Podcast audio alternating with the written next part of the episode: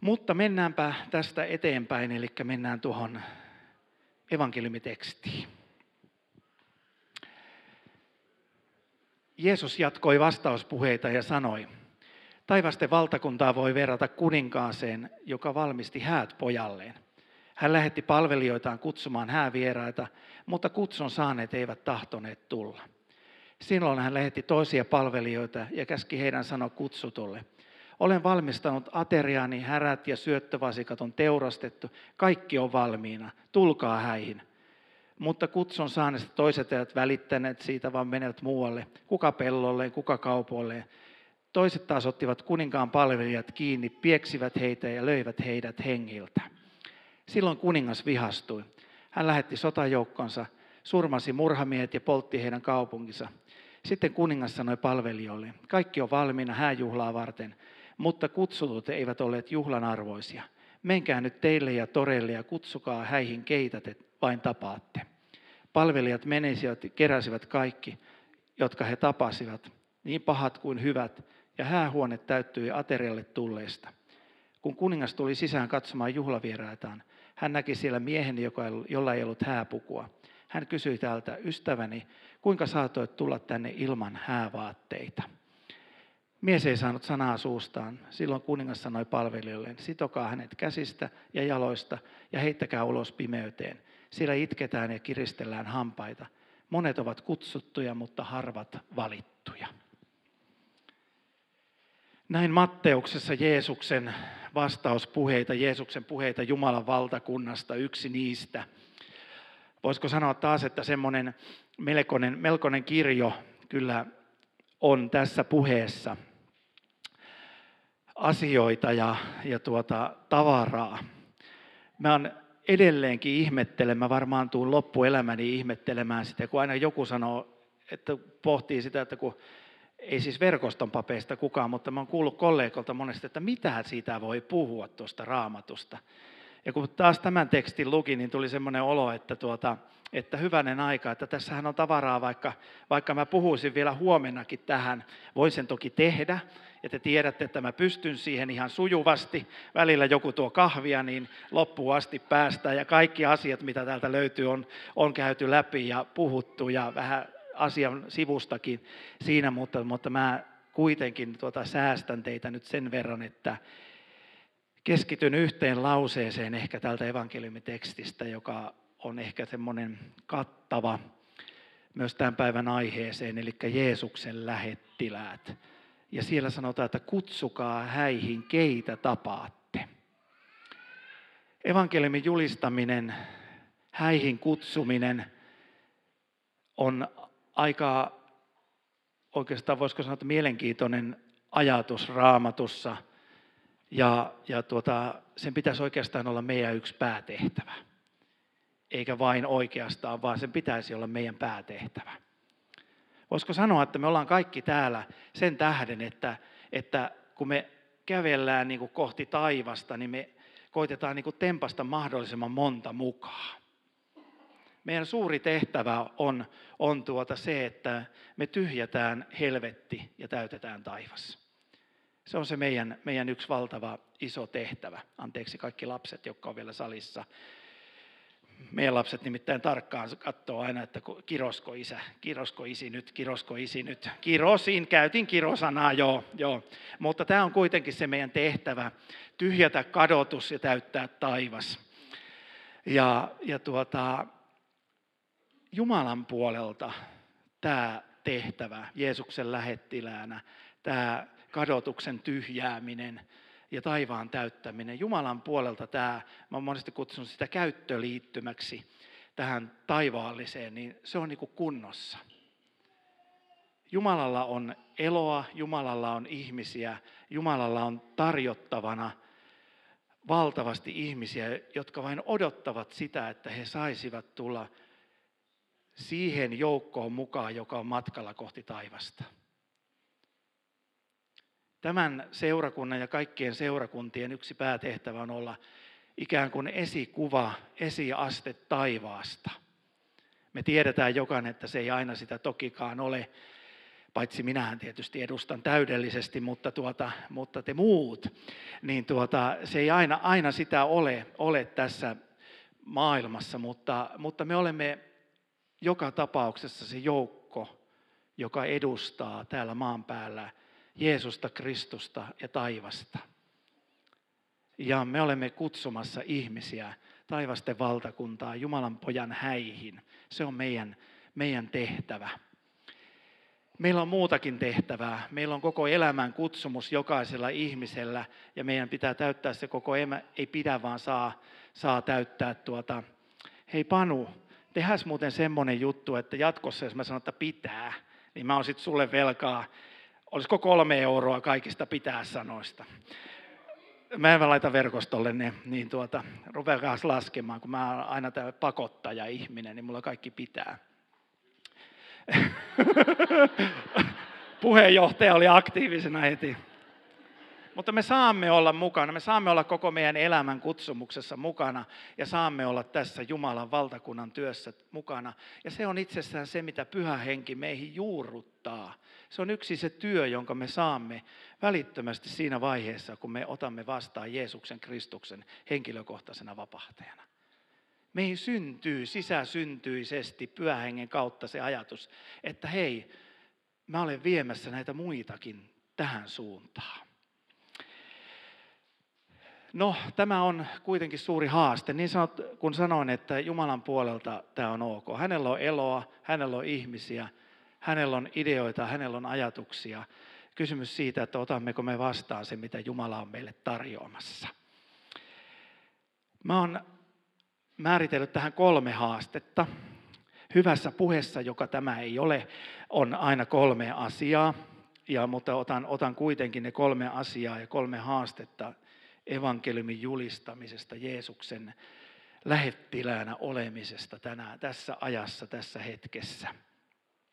Ensimmäinen haaste meillä on, että todellinen sanoma, se keskiö, Jeesus Kristus on Herra – se, että hän on tullut tänne maailmaan jokaista meitä varten pelastamaan syntisiä ihmisiä ja kutsumaan meitä jokaista, niin se hukkuu semmoiseen asiaan usein kuin puolueen mielisyys.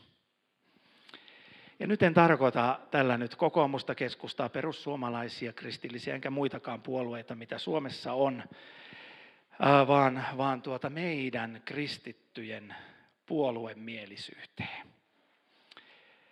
Paavalihan sanoi jo korinttilaisille, että, että tuota, usein on, on semmoinen tilanne, että tuota, kristittyjen kokoontuminen ei tee teitä paremmaksi, vaan pahemmaksi.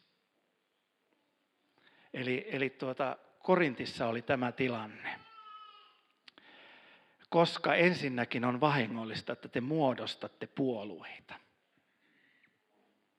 ja puolueisiin, puolueiden muodostamiseen hän perustuu se, että Kristuksen sanoma seurakunnassa itsessään hukkuu monesti. Tämä on vapaa maa ja jokainen saa olla sitä mieltä, kun haluaa asioista, mutta sitten meidän tulisi muistaa kristittynä se, että meidät on kutsuttu julistamaan Jeesusta Kristusta ja se on se ydinasia siellä kaiken keskellä. Silloin kun Jeesus vaelsi maan päällä, niin hänellä oli tämä sama ongelma. Eli hänen sanomansa meinas hukkua puolueisiin. Siellä oli semmoisia puolueita kuin fariseukset. Eli heistä voisi saada, sanoa, että tuota, he olivat tekopyhiä. Tiedättehän te muuten, kun on, on tuota, vale, vale tuota, lääkäreitä, Mä oon kertonut varmasti joskus, että valelääkärithän on siis luulosairaita varten. Ja valepappejakin on olemassa, niin valepapit on sitten tekopyhiä varten. Eli, eli tuota, näitä fariseuksia, fariseuksia varten. Ja yksi puolue jo Jeesuksella oli nämä fariseukset, jotka oli pikkusieluisia. He siivilöivät hyttysen toukan munia juomavedestä, ettei kukaan vaan nielaisi heitä ja he olivat oikeassa. Toinen oli, oli Saddukeukses, eh, jolle uskonnollisuus oli järkevää. Se oli tämän puoleista kaikki, mikä oli tässä kiinni. Ja kummankin näiden kohdalla Jeesus monesti sanoi, että Jeesus jätti heidät. Siellä hän kiistelevät. Sitten siellä oli essealaisia, joka oli tämmöinen eristäytyvä protestiliike. Eli me ollaan nyt, ollaan, meillä on joku hieno juttu, minkä takia me ollaan niin kuin eristäydymme. Ja, ja tuota essealaisille Jeesuksen aikana yksi asia oli se, että he olivat sitä mieltä, että temppelin ylipappi oli valittu väärin perustein. Aivan, aivan valtava asia, jonka perustaa kokonainen uskon lahko, että temppelin ylipappi oli valittu väärin perustein. Sitten siellä oli selootit. Jokainen muistaa ehkä opetuslapsen Simonin, jolla oli, oli tuota lisänimi kiivailija. Hän edusti näitä näitä tuota selotteja. Eli hän oli kiivailija, eli hänellä oli joku asia, joka oli niin syvällä päänupissa, että tuota, ei ollut mitään muuta asiaa maailmassa. Eli, eli tuota, hän oli niin tyyppiesimerkki tämmöisestä. Ja tämmöisiä puolueita oli Jeesuksen aikana estämässä oikeastaan käytännössä katsoen sen, että Jeesuksen työ meni eteenpäin. Ja Tämä tahtoo olla aina totta. Jumalan valtakunnan evankeliumin julistaminen on juuri näiden puolueiden paineissa. Aina on joku, joka on sitä mieltä, että hei, että ei sitä nyt noin tehdä. Mä oon ollut oikein onnellisessa asemassani koko, koko pappisurani, että mä oikein, oikein niin kuin kerännyt magneetin lailla siis kaikkia tämmöisiä. En väitä, että mä olisin oikeassa, mutta, mutta mulla on jotenkin niin kuin sydämessä semmoinen, että mä haluaisin julistaa vain evankeliumia. Mä haluaisin keskittyä vain tähän Kristukseen. Ei mihinkään tämmöisiin. En haluaisi keskittyä fariseusten asioihin, saddukeusten asioihin, essealaisiin eikä selotteihin, vaan vain Kristukseen. Ja sitä mä niin rukoilen. Mä tiedän, että mä olen täysin epätäydellinen siinä. Mä en, mä en ole mitenkään siinä hyvä, mutta sitä mä rukoilen, että mä voisin keskittyä Kristukseen. Ja nähdä Kristuksen asian tässä julistamisessa. Eikä sitä, että ollaanko nyt jostakin asiasta jotakin mieltä ja sitten väännetään ja käännetään. Koska se vie meidän hengelliset ja henkiset voimavarat. Ja me uppoamme kaikkeen siihen. Ja silloin sanotaan, että Jesus has left the building. Jeesus on mennyt aikoja sitten pois. En mä usko, että Jeesus keskittyy tämmöisiin asioihin. Vaan Jeesus keskittyy siihen, mikä on hänen sanomansa. Hän on tullut syntisiä pelastamaan tänne. Ja josta Paavali itse sanoi, että minä olin suurin syntinen. Mutta, mutta se on Jeesuksen, Jeesuksen se ydin. Hän on tullut sinua ja minua varten. Ja tämä on se, miksi me olemme Jeesuksen lähettiläinä tämän maailman keskellä. No toinen haaste on se, että onko seurakunta semmoinen, että se kutsuu ihmisiä luoksensa. Se liittyy tavallaan myös tuohon ensimmäiseen haasteeseen, mutta onko seurakunta semmoinen, että se kutsuu ihmisiä luoksensa? Mulla on yksi aivan loistava ominaisuus. Mä olen aivan valtavan ylpeä siitä.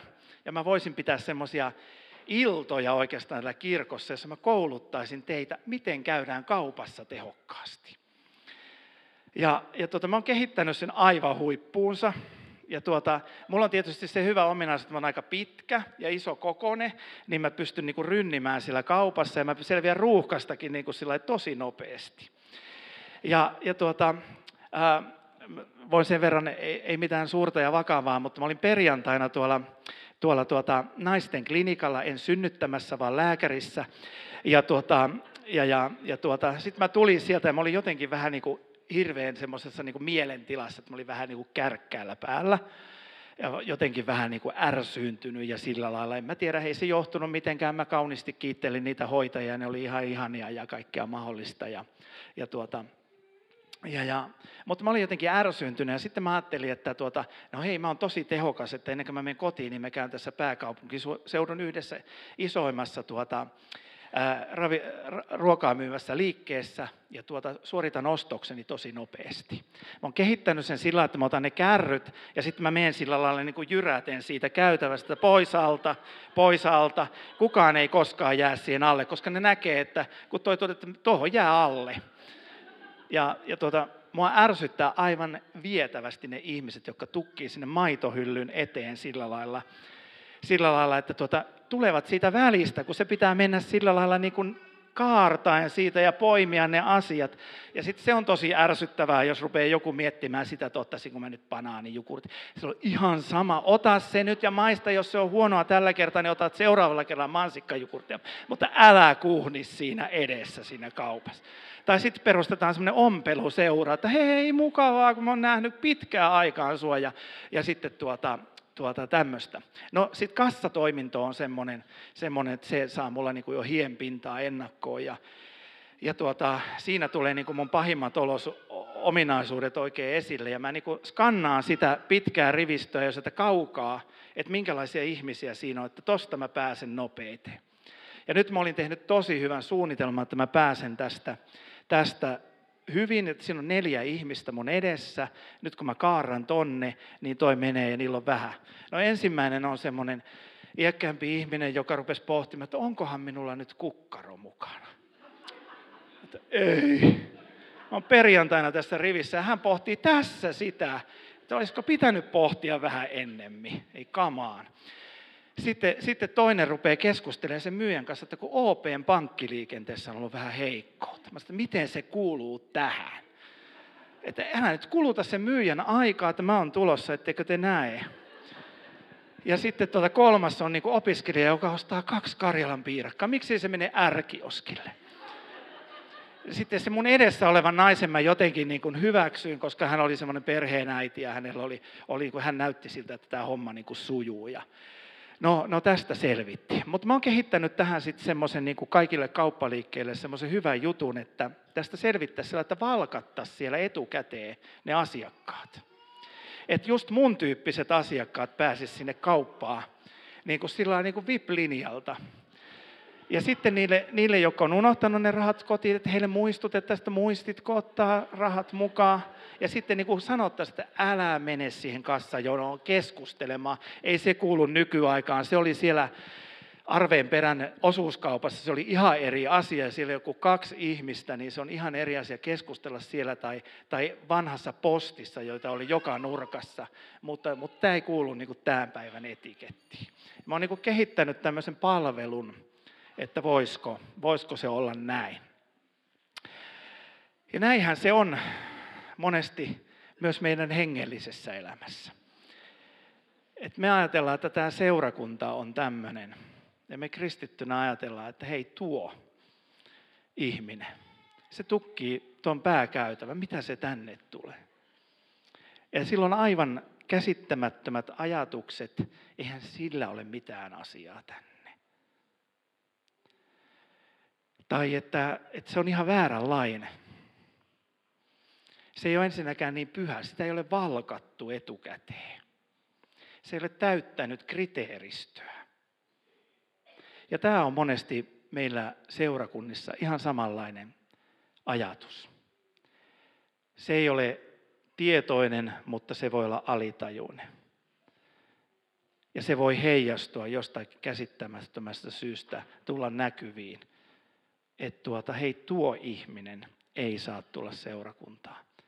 Se ei saa tulla seurakuntaan.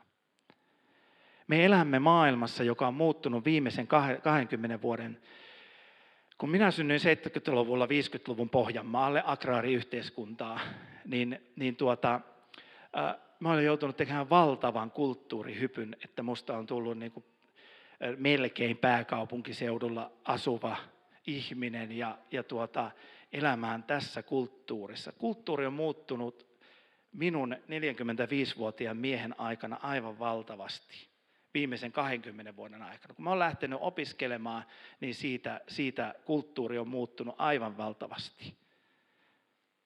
Ja, ja tuota, me elämme aivan valtavan eriskummallisessa kulttuurissa, jota on ennenkin ollut samanlaisia kulttuuria ja kulttuurin ilmentymiä. Mutta tämä kulttuuri haastaa meitä julistamaan evankeliumia. Se haastaa meitä elämään hyvin sotkuisessa maailmassa, hyvin sotkuisessa seurakunnassa. Se on hyvä, että meillä oli tämä sotkukirkko täällä jo, jo aikaisemmin tänään. Mutta, mutta tämä maailma on hyvin sotkuinen. Tässä on valtava määrä ajatuksia. Ja mua jotenkin lämmittää Paavalin ajatukset Korintista, kun hän puhuu Korintin seurakunnasta, koska hän meni perustamaan seurakuntaa hyvin samanlaisen maailmaan, mitä on tämän ajan seurakunnan maailma. Ja siellä ei voi todellakaan lähteä tällä mun kauppa-asenteella liikkeelle. Seurakunta ei pysty elämään, se ei pysty kasvamaan, se ei pysty tavoittamaan ihmisiä, jos se lähtee tällä asenteella liikkeelle, mikä mulla oli tuolla kaupassa.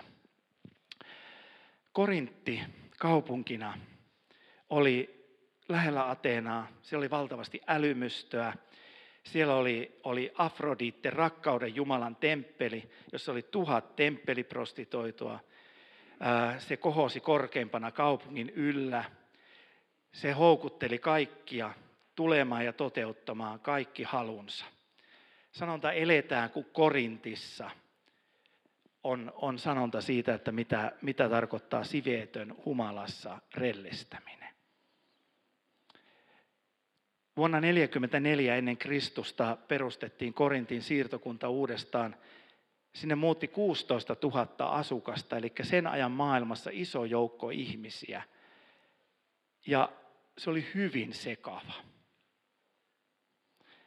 Ja samalla tavalla kuin tässä ajassa, miten me voisimme olla Jeesuksen lähettiläinä seurakuntana, niin Paavali noudatti siellä aivan erityistä tapaa julistaa evankeliumia. Hän sanoo, että sillä vaikka minä olen riippumaton kaikista, olen tehnyt itseni kaikkien palvelijaksi, voittaakseen niin monta kuin suinkin. Ja olet ollut juutalaisille ikään kuin juutalainen, voittaakseni juutalaisia, lainalaisille ikään kuin lainalainen, vaikka itse en ole lainalainen, voittaakseni lainalaiset ja niin edespäin ja niin edespäin. Paavali ei ollut selkärangaton, vaan hän oli ihminen, joka osasi asettua toisen ihmisen vierelle. Hän osasi rakentaa seurakuntaa, joka ikään kuin talutti jokaisen ihmisen Jumalan valtakuntaa asettumalla ihmisten vierelle, viemällä seurakunnan heidän vierelle. Ja näin syntyi Korintin seurakunta, joita pari kirjettä sinne seurakuntaan on olemassa raamatussa. Tämän ajan ainut mahdollisuus julistaa evankeliumia on ottaa todesta tämä paavalilainen metodi rakentaa uskaltaa mennä ihmisten vierelle, vaikka hän olisi aivan erilainen kuin minä. Ja ymmärtää, että hän on erilainen ja antaa hänen kuulua siihen samaan joukkoon. Paavali puhuu siitä, että tuota, miten, miten tämä, tämä tuota, homma meni. Hän sanoi, että hän istutti ja Apollos kasteli mehän sanomme aina että nyky, nykykielessä, että katseli. Sehän on nykykristittyjen semmoinen paljon mukavempi, että Apollos katseli. Mutta Apollos kasteli ja Jumala antoi kasvun. Jeesuksen lähettiläänä olevana, oleva seurakunta, sen ainut mahdollisuus on se, että se osaa asettua jokaisen ihmisen vierelle ja taluttaa ihmiset Jumalan valtakunnan tietä eteenpäin. Ei asettua heidän yläpuolellensa, vaan heidän rinnalle ja luottaa siihen, että Jumala tekee työn. John Purkeberg kirjoittaa kirjassaan seura, postmodernin ajan seurakunnasta seuraavasti. Meillä ei ole varaa seisoa korkealla kalliolla kulttuurisen mutavyöryn yläpuolella moittimassa ihmisiä – etteivät kiipeä liejusta kovalle maalle. Emme voi, työtyä, työtyä, emme voi tyytyä heittelemään sankarillisia pelastusköysiä ja pelastusehdotuksia. Emme voi enää istua joutilaina sivussa valittamassa muutoksesta ja toivomassa paluuta vanhoihin hyviin aikoihin. Ainut keino on, että me asetumme ihmisten rinnalle ja ikään kuin talotamme, vaikka heidän ajatuksensa, maailmankuvansa olisi mikä tahansa. Nyt voisi kysyä, että why alfa? Miksi alfa? On tähän yksi hyvä vastaus. Kutsumme ihmiset syömään omine ajatuksineen, omine taustoinen, omine käsityksineen keskustelemaan siitä, mitä on Jeesus Kristus, mitä tarkoittaa se, että Jumala haluaa kutsua meidät kaikki kuninkaan pojan häihin. Siksi alfa on esimerkiksi hyvä työmuoto siihen, miten tämä voi tapahtua. Kolmas haaste, ja nyt kohta mä lopetan, älkää huoletta, mä oon ohittanut ajan.